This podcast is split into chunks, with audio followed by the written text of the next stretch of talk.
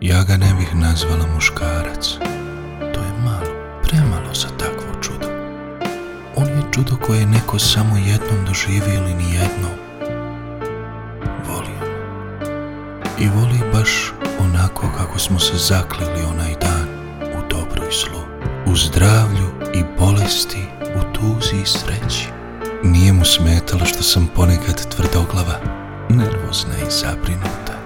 Nije mu smetalo ni kad sam bila bolesna, sva u ranama, krvava, nemoćna. Brinuo je o meni, kupao me hranio, mazao nemoćno u tijelu, oblačio, nosio na kupanje i lijegao namještajući da me što manje boli. Govorio kako sam mu najlepša. Znala sam mu reći, šta ću ti ja? Možeš naći mnogo drugih ljepših, zgodnijih, zdravijih. Mogu, tebe volim i ne lupaj gluposti. Osmijeh bi ponovo bio na mom licu jer toliku ljubav niko ne može odglumiti. Tu njegovu hrabrost da me bezuslovno voli. Tu smjelost. Tu borbu da mi bar na momente olakša. To ljudi nema cijenu. Ne bih znala izabrati prave riječi za toliku hrabrost. To ne može imati svako. To ne može svako ni prihvatiti. Teško je živjeti sa bolesnom osobom koja je svaka tri mjeseca u ranama.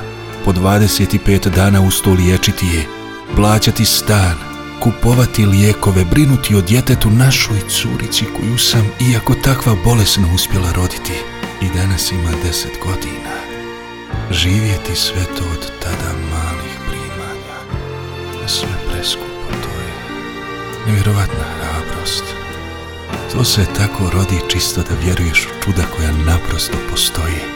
On je moje čudo i poslije 16 godina braka moj suprug, san, moj anđeo čuvar. Hvala ti što postojiš. Hvala ti za sve što činiš da budemo srećni. Hvala Bogu koji je odlučio da baš ti budeš onaj koji će iskreno i bezuslovno da me voli. Možda sam baš zato i ozdravila. Bog nam je podario velike blagoslove tako da danas znam da sve što se dešavalo, dešavalo se sa razlogom. Samo je trebalo izdržati.